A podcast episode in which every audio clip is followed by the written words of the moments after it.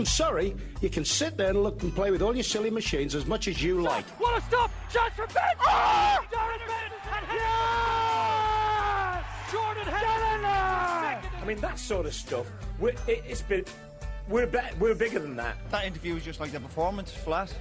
No. What, what do you want him to do? Just fall at Gabriel's feet crying? I mean, Well, say something. We, we were doing what we'd done for 20 years, relaxing a nervous studio guest in the same way that you would in, in these conditions, um, and thought no more of it. Well, well, thank you very much. Thank you for joining us for this week's uh, Friday Football Podcast, or I believe it's called the Football Podcast now, so, so Dave McIntyre tells me. I'm delighted to say I'll be joined uh, by Dave McIntyre. Nathan Murphy will join us at some stage, Dave, but uh, we'll wait for him to come in. He's, he's slacking off at the moment. I He's think been- busy. yeah, he's, oh, he, well, he's a very He's busy man. management now. Yes. You know, there's a lot going on behind the scenes He's that moved upstairs, You know, underlings like you and I would just never be aware of. Yes, we never exactly. never get to worry our pretty little heads with. But he's having fun. He's having fun. He's enjoying himself. Let's just say that he, he enjoys the responsibility that it that it, that it comes with. Because it's made So- a man out of him. Was he ever a man? was, he, was he? Was he ever? I don't know. We'll, we'll go back to that one maybe uh, another time. But Dave, what a week it's been! What a it? week! I did. It's been astonishing. I don't recall any or, or a batch of results that we've had this week, particularly the two, the two that stand out. One, the PSG Barca game and the Bayern Arsenal game that's got so many ramifications across those, particularly Arsenal, and particularly by uh, Barcelona. But even the games that no one has mentioned, like if anyone had seen the goals from the Bernabeu last night, Yeah. some absolute worldies. Yes. Napoli led at one stage in that Yeah. game, Great able goal. to turn it around.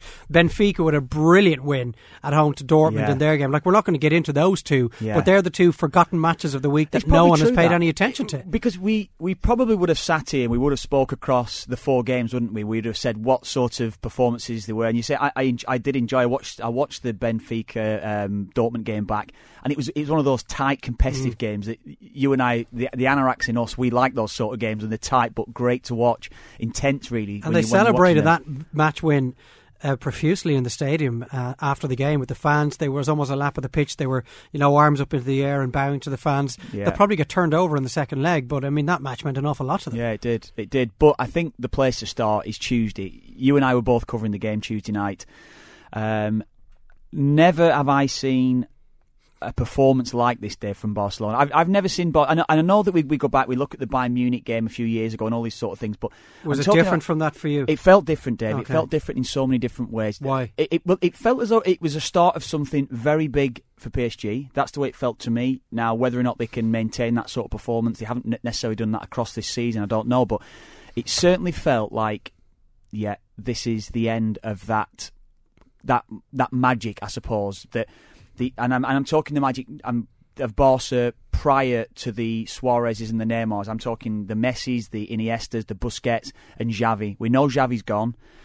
Who's the next one to go? We probably all thought it would be Iniesta, the next one to go. But the other night, and I said it the night on the show, Dave. I was, I, I've never felt as sad watching a game of football, watching Iniesta because he, you, you know him yourself. He's one of my favourite footballers, if not the favourite, if not the favourite in my own head over the last 10, 15 years. Watching Iniesta play and develop, I just love watching him and seeing him get overran and overpowered in midfield the way that he did the other night against PSG. It's, it was just phenomenal to watch. Really, I thought.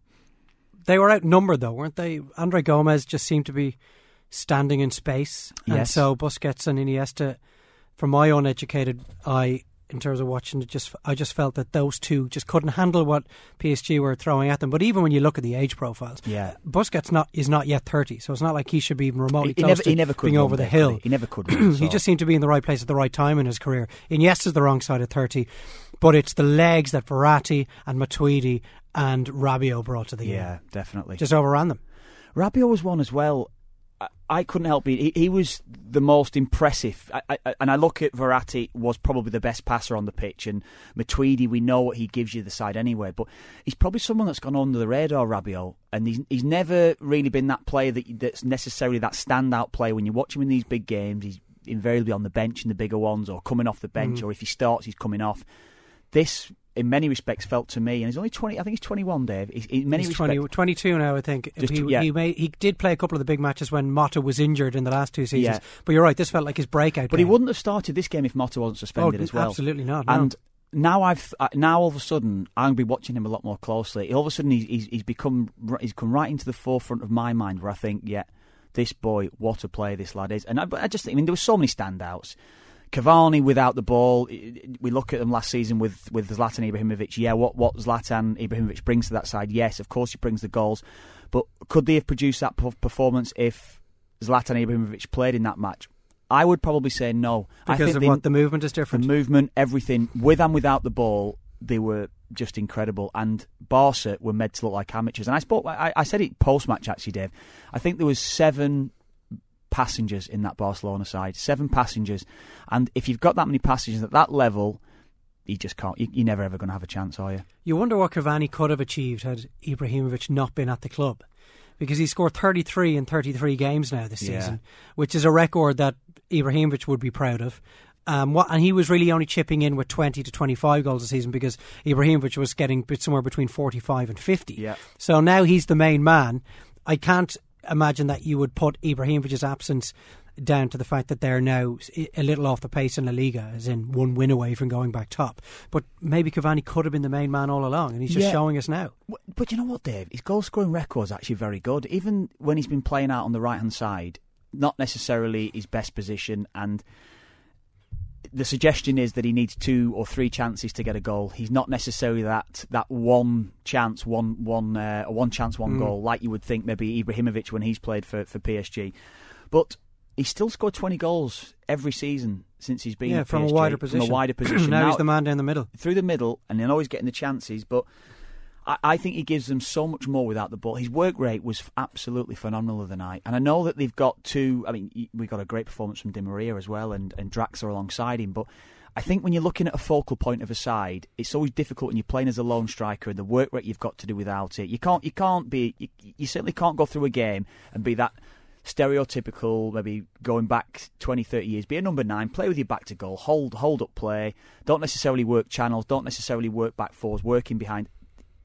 There's so much required from a number nine now. Even if you're not in the game at times, you've got to continuously run, you've got to continuously be going closing down, and he gives you that. That's what Cavani gives you, and that was the difference. I thought that the number nine from uh, PSG, considering how what he gives you, or the two Uruguayans, I would say, and Suarez from Barca. Suarez just didn't get into the game, wasn't able to get into the game, and that was by and large down to the, to the performance from PSG. Barca are obviously the story, um, and then from Wednesday, Arsenal are probably the story. But before we leave PSG, because it probably feels like you're we'll be doing them a disservice and taking some credit away from them by constantly talking about how bad Barcelona Yeah. were. What about Kimpembe as well? See, I was going to mention him, Right, and in the absence of like their gnarly veteran, talismanic captain and defender Thiago Silva, Kimpembe comes in to make his Champions League debut. I think it was only his twenty-first senior first team professional I appearance. I think it's only 19. He's only played 19, and I think 15 of those were starts in Liga and top level top level football. He just 16 looks starts, supremely 17 confident. starts, whatever it is. So it looks like Unai Emery has put a system in place whereby it doesn't really matter who in the matchday squad starts. Yeah. He's lost two of his most reliable guys in Thiago Silva and Thiago Motta, and neither were missed. totally. And The other two boys just slotted in. Do you know what the, the suggestion was? Uh, Philippe Auclair was on the show on Tuesday night, and you and I obviously wouldn't have wouldn't have listened to it. I listened to it afterwards. I listened to it last night. He said as soon as the draw was made, Unai Emery focused two or three times a week or continuously on Barcelona.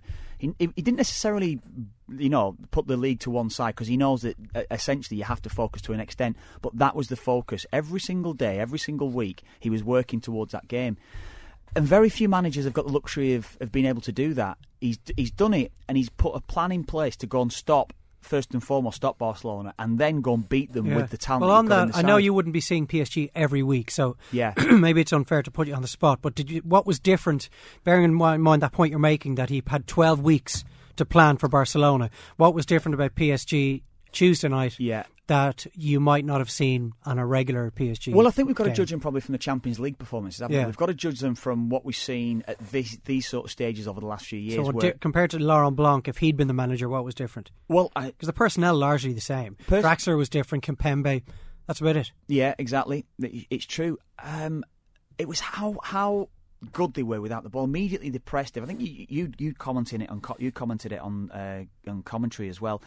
Immediately went and pressed Barcelona. We thought that you know, there are times when you're playing against Barca where you might have to, you know, might have to drop and you might have to allow them loads of possession. But the constant throughout the game from the first minute was, I tell you what, we're going to go and press them. And when they didn't have the ball, the how quickly and how well organised they were to get back into the ship. It was a well drilled, um, well organised side. It was everything that Arsenal aren't when you look at when you're watching Arsenal every week.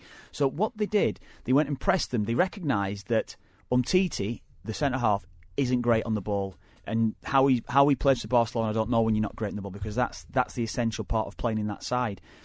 They recognise that you go and press um, Umtiti, you go and press Sergio Roberto, who isn't quick at, fullback as well, is not able to move the ball quickly as well. You go and press the two and, and recognise the weakness if they are going to play with the two. I, mean, I didn't think they'd play with the two. I was very, very surprised of of Iniesta and, and Busquets with that three in midfield because they, they have energy and they've got legs, which uh, Barcelona have played against this before, this sort of style playing against them. But I think it just highlighted a few different things that you can, if you go and press them, you go and put them under pressure, and it's almost as if they had a, a they had a plan to win the game, which, which is as daft as that sounds, they've worked on this plan for for a number of weeks. So it's it's it's just second nature to every one of the players. They've had the luxury of having that that spell, that that time in the training ground, able to implement a plan, and. No other manager, Laurent Blanc certainly wouldn't have done that. He wouldn't have necessarily targeted because he played Barcelona a lot of a lot over mm. the last few years. Well, Enrique would have seen this unfold, and we knew five minutes in yeah, that Barcelona are in trouble here before PSG had actually got the played goal. 4-4, because 1-1. we mentioned several times, I think, in commentary in the first 15 minutes that PSG they hadn't scored. They the Barcelona are going to have their purple patch. PSG have to make this period Yeah. count, thinking that like one 0 would be a brilliant result for them. So it, there were warning signs from pretty much kickoff, and yet. It wasn't until the last few minutes of the first half that Enrique made any kind of a tactical change, Yeah. and then he reverted back to how he had started at the beginning of the second Yeah, half. that was the incredible thing, and we were we were we were commenting it when when you're watching the match. More so when you know you, you, you kind of take that step back and you look at it and you're going right, how they can play with the two in midfield because you, you might not necessarily get that out of Messi anyway. You're not necessarily going to get that sort of performance, but.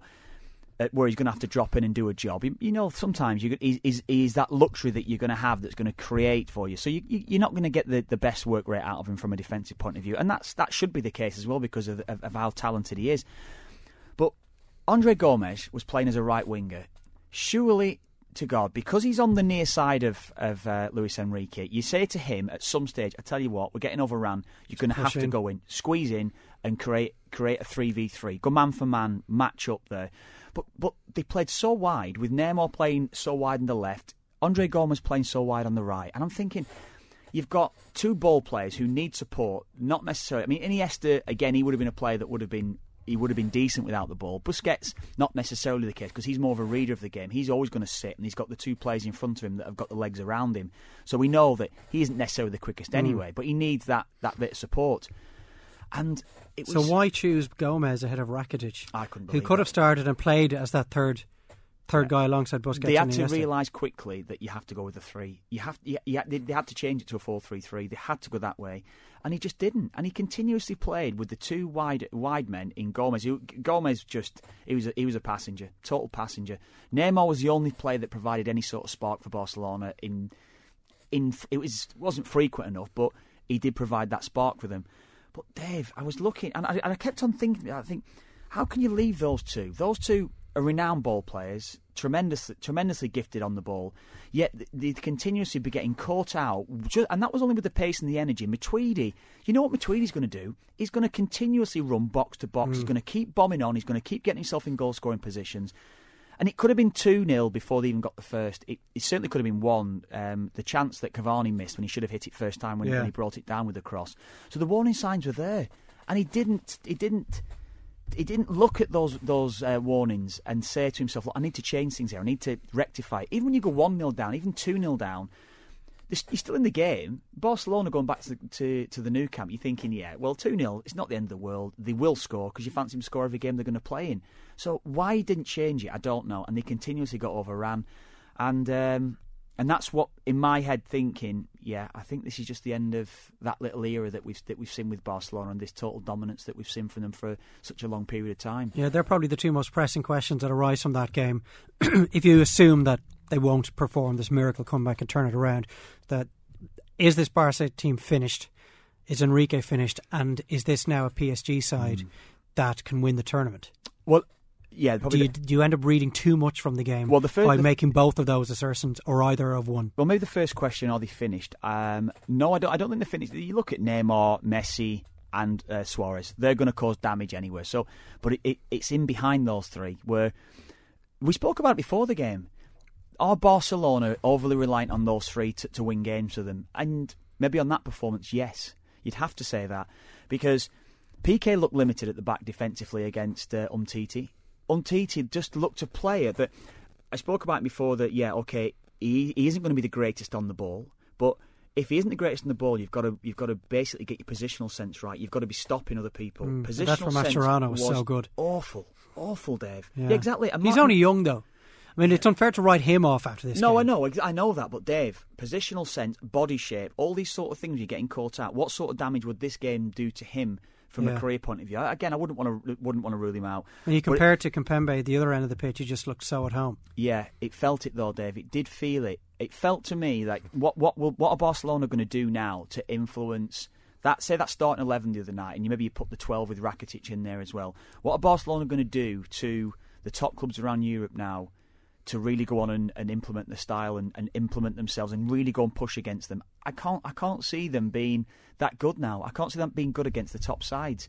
So I think there's serious changes that, that has to be made to the team, and there's got to be some pace and some energy, some legs to be put into that team. And just as I say, energy and legs. in Oh, he's comes- arrived. in He's arrived. Murphy. Energy and Ri- legs. Energy and legs. That's what I'm all about. right on, right on, right on cue. That's a whole other story. We've dissected the. Um, we've di- well, I keep putting in here. Kev, you're presenting. Tell people where we are. Yeah, where well, we are now that we brought Nathan in. Well, yeah, Nathan Murphy just joined us. Hello, Nathan. How are you? I'm good. How are you? I'm very good. Great, actually. Great. Um, we just we We don't need to do all this midway through the podcast. No, we have dissected. Uh, I've not seen him today though. Have I? It's the first time I've seen him. So It's I, just politeness, great to see manners. him, yeah. Which something we know McIntyre doesn't I have. don't have a lot of abundance. But we've we've dissected. We've tried to dissect Barcelona. Um, Barcelona's inept performance at PSG. Um, Glad I missed that. I only saw the highlights. I have no TV. Have you got anything to add on any uh, anything that you've read? Anything you've seen? well, the Um, two questions that we came up with for the end. You take the performance of the two teams. Is this Barca team finished, and can PSG now be a team that can win this competition? So, what are your thoughts on both of those? Finished in Europe this year. No, 100%. finished like as a as a as a real force. I don't think so. No Why? way. Why? Because they have a front three of Messi, Yeah. Suarez, and Neymar, who are as good a front three as there is anywhere in the world. It's not a bad They need a change of manager. team. Yeah, Yeah. Uh, Umtiti at centre back, who is one of the best young centre backs in Europe. All right, he might need a little bit of work. Part of their problem is Iniesta suddenly started to look We- his we- age. we've, we've just torn TT apart. So yeah. yeah, but I, like Yeah. he's been poor. yeah. Piqué hasn't been particularly good this season. Yes. which I think has had an effect on. Yeah, I do think I do think tactically, and you you touched on it in commentary yourself, Dave, in the game, and we touched on it ourselves. Maybe when we were in the studio at the game, that he got it all wrong. Luis Enrique got it tactically wrong on the night, playing with the the lack of energy, the lack of legs that they had in midfield in Iniesta and Busquets. They were never ever going to be able to outrun, outperform that that brilliant three that PSG had in midfield that night, and that was it. I thought. PSG as competition winners. I don't see why not. No, I don't see why. Now the only either. thing is they had a long time to prepare for this game. Yeah. And it's been spoken about a lot how they almost sacrifice Ligue 1 for a couple of months to concentrate on coming up with a system to counter mean? Barca. Yeah. Will they be able to do that when there's a space of two or three weeks Yeah. between this and the next round, and If they it's might a have to play Real or Real a Madrid? The I, I've- I'm having complete brain freeze here. The fullback they signed from Sevilla has been at Brazilian, absolutely Mar- brilliant. Marquinhos. No, uh, So- Barca. Sergio Roberto. No, he's no, he's gone now. Oh, Rafinha. No, No. played with Sevilla one year. Oh, away Dani from- Alves. Yes, Ah, yeah. Yeah. they Oh, miss yeah. him Yeah. so badly. Like he was inc- incredibly good going forward, but you always knew he was. There wasn't really a mistake in him at right full back. It either. wasn't even that though, Dave. I think he gives you. You're looking at that the other night with Sergio Roberto. Sergio Roberto, he's not as quick. He's not as dynamic. He can't get forward. He's not going to be creative. Barcelona's game plan was about basically two defending and nine attacking or eight attacking, whatever it would be. They did. They don't have that with the two fullbacks. There was three attacking players on Tuesday, and that was it. It was, but they weren't even able to get into the game. Yeah. I'm with Nathan totally that those three would would be better than anyone, if certainly as good, if not better than anyone in Europe. But the players behind behind that front three now, I think they need serious surgery. I do think that, yeah. Okay, we thought think that uh, that game was going to take all the headlines from the weekend, but it didn't. I know, but well, it's not because I, I looked at uh, going into this game of the night, and I and you know with Arsenal, uh, the the Bayern Arsenal game, I'm, I was I was looking at it, and we were we were asking, I was asking being asked questions constantly before the game. What do you think? And I said.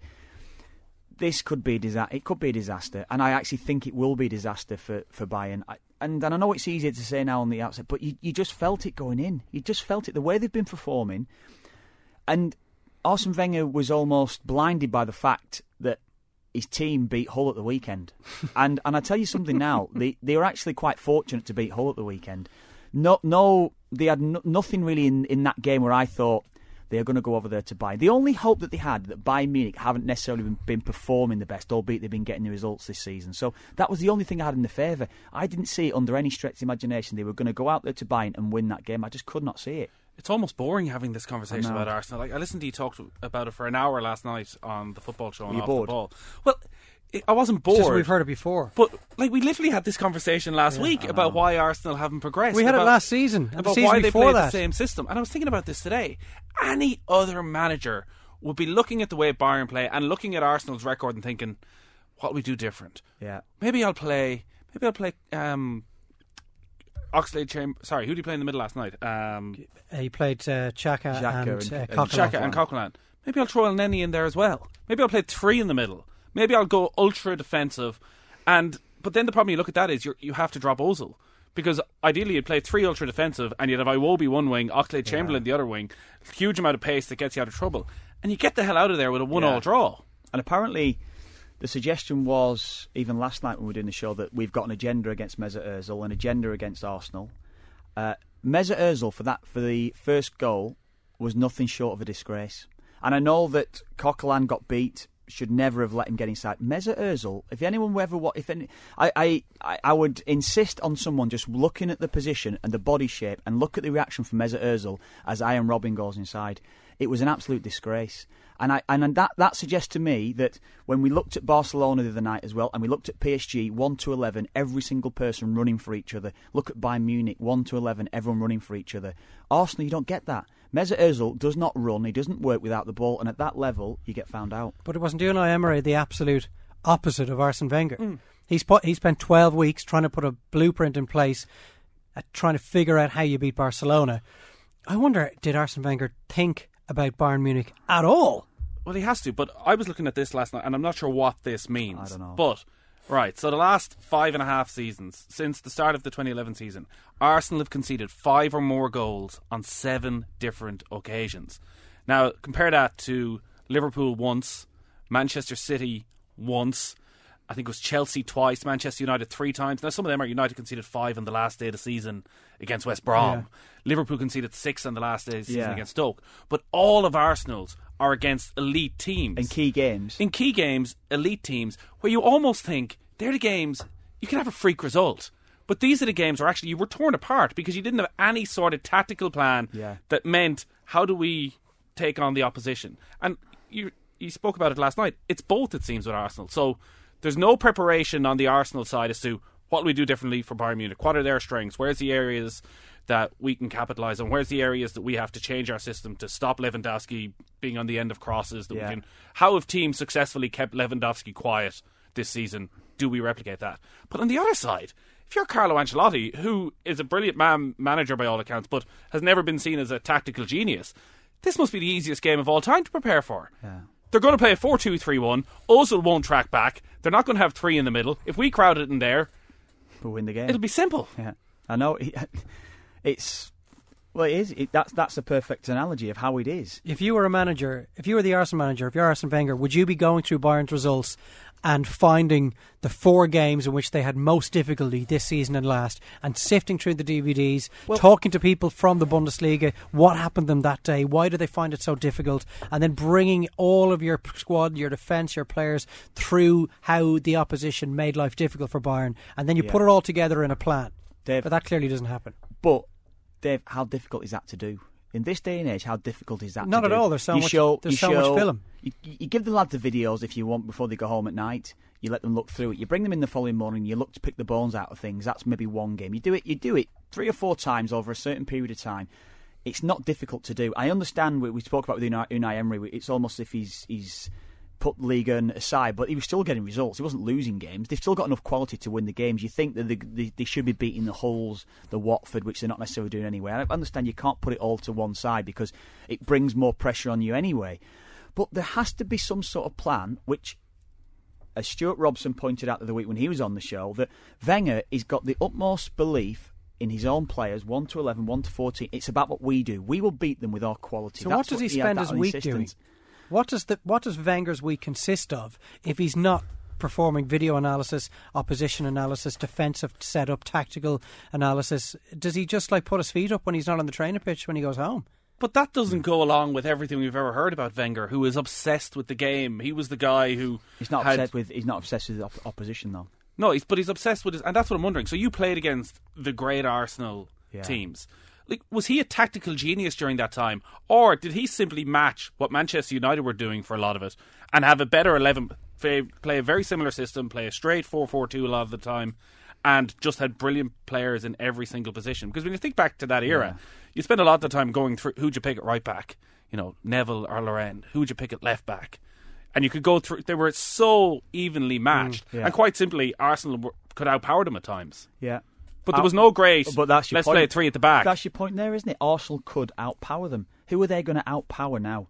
Who are Arsenal going to go and, as PSG did the night to Bayern, uh, to Barcelona, go and trample all over them, go and stand on them, go and make challenges against them? Are Arsenal going to do that? No. There is absolutely no chance Arsenal are going to go and say to a side, I tell you what, we're going to match you, Bayern Munich, we're going to match you man for man. We're going to go and match you physically because they haven't got the players that can physically compete.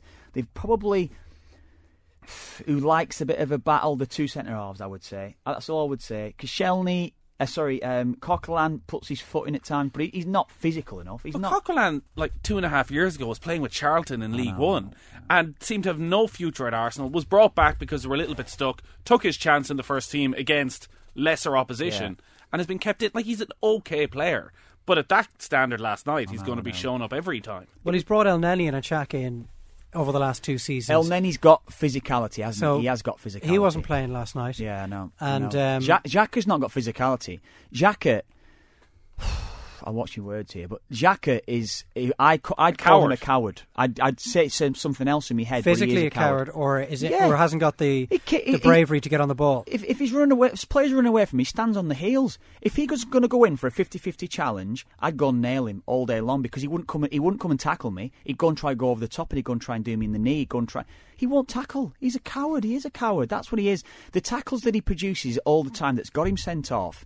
The, they're all cowards tackles. All his bookings are pulling shirts, keep clipping people's So here's one. Give me two players from clubs currently in the Premier League that are outside the top six that you think would do a job for Arsenal. Oh, that's a, that's a tri- that's a tricky one, isn't it? But But the Uh, thing with Wenger, and uh, uh, just on more that, about is when he spends money, he generally gets it right.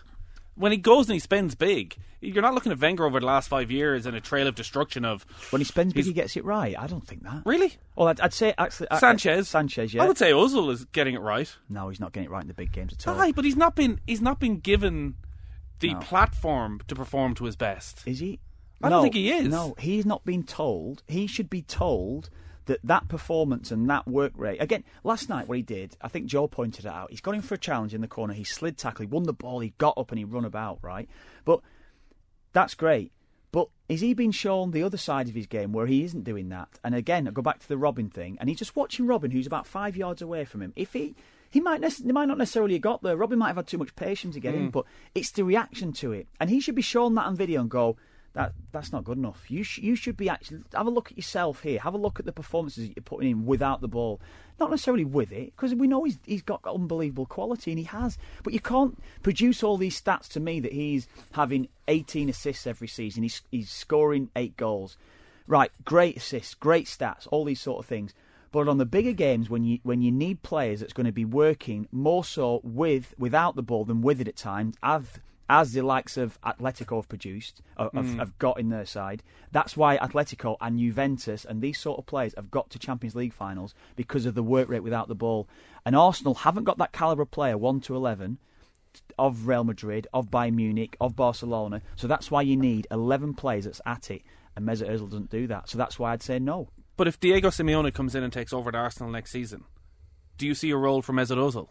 If Does he's, if he's a willing different to man- adapt. But that's what I mean. I don't know. Does I Diego don't know. Simeone come into I him and don't say. I- bring him in afterwards and go, "This is happening. If you want to stay here, you got to change." And Ozil changes. Like it uh, doesn't make sense. Going back to your point of But who else then? that they're Out- not coming into training. Outside those two, then? Outside those I think, but that, they're the two that they've spent. The only other Xhaka one was was 30 Xhaka, million. thirty million. Who I Poor. think when he's on the ball, two? He's all right. It is his first season as well. Like, Yeah. Let's not write him off completely after just a. It's a I small still think enough that the sample big size. problem is those young core group of English players who haven't developed. None of which have improved under Arsene Wenger. A manager's brief is to get the best out of the players available to him. Yeah. He has not improved Oxlade Chamberlain and Theo Walcott, uh, Kieran Gibbs. He hasn't improved any of those guys as players. Did they go after Kante during the summer? Like, did they properly go after Kante? There's a player who they could have bought, who was available last summer. But again, would Kante go into that side, and would all of a sudden be looking at Kante going, "God, I don't see it." He's been Prima overrun. donna. He's been overrun. Yeah, you know, but now he's got a manager in Conte that's kind of.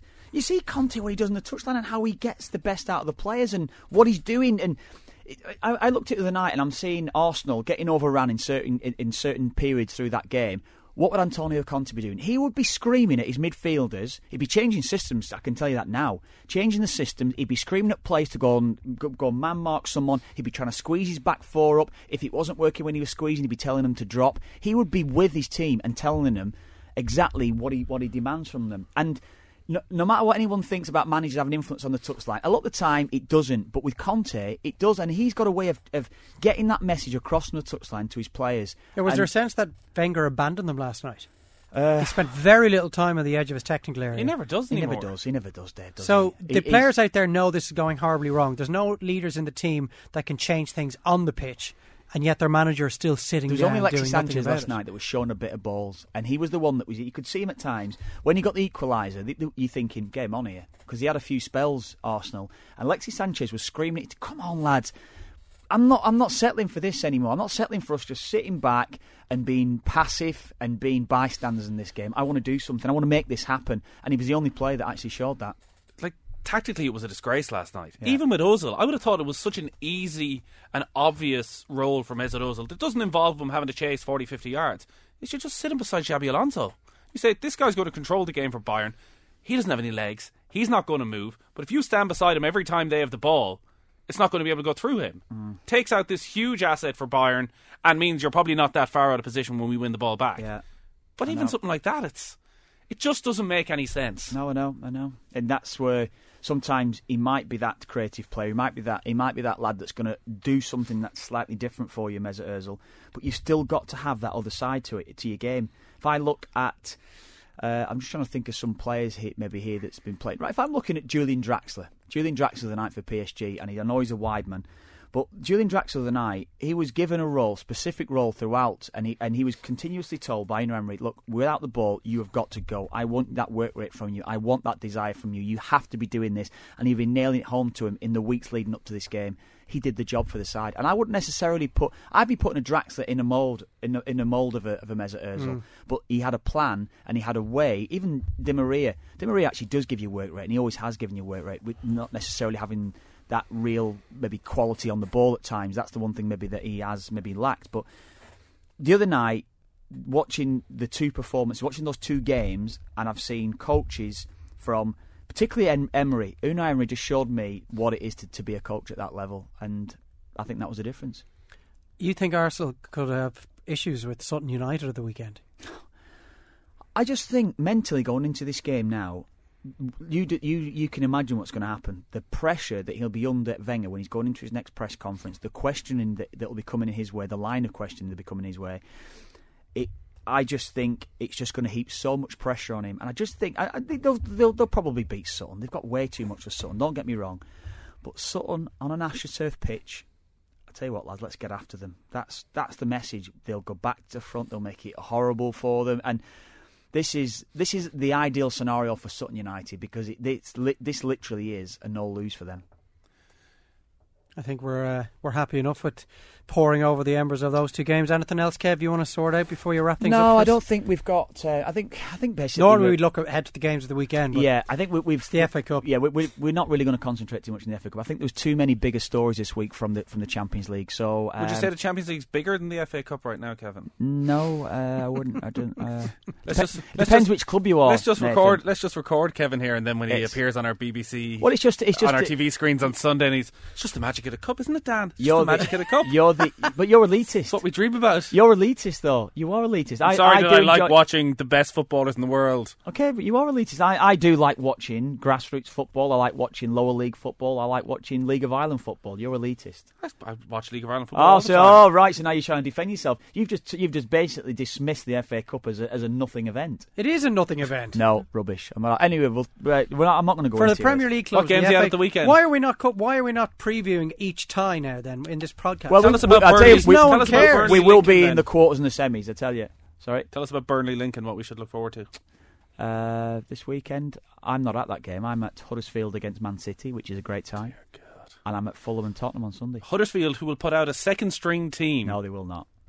Va- Wagner will not put a second string side out. The, the I'm trying- what's it called now? It used to be called the McAlpine. What's it called that stadium now? Should know it. No idea. I We'll know when they're in the Huddersfield. Premier League anyway, next season. Anyway, we're going to wrap this up now on uh, on that note. Um, thanks very much to Dave. Thanks to Nathan. Thanks for joining me today, and uh, good luck.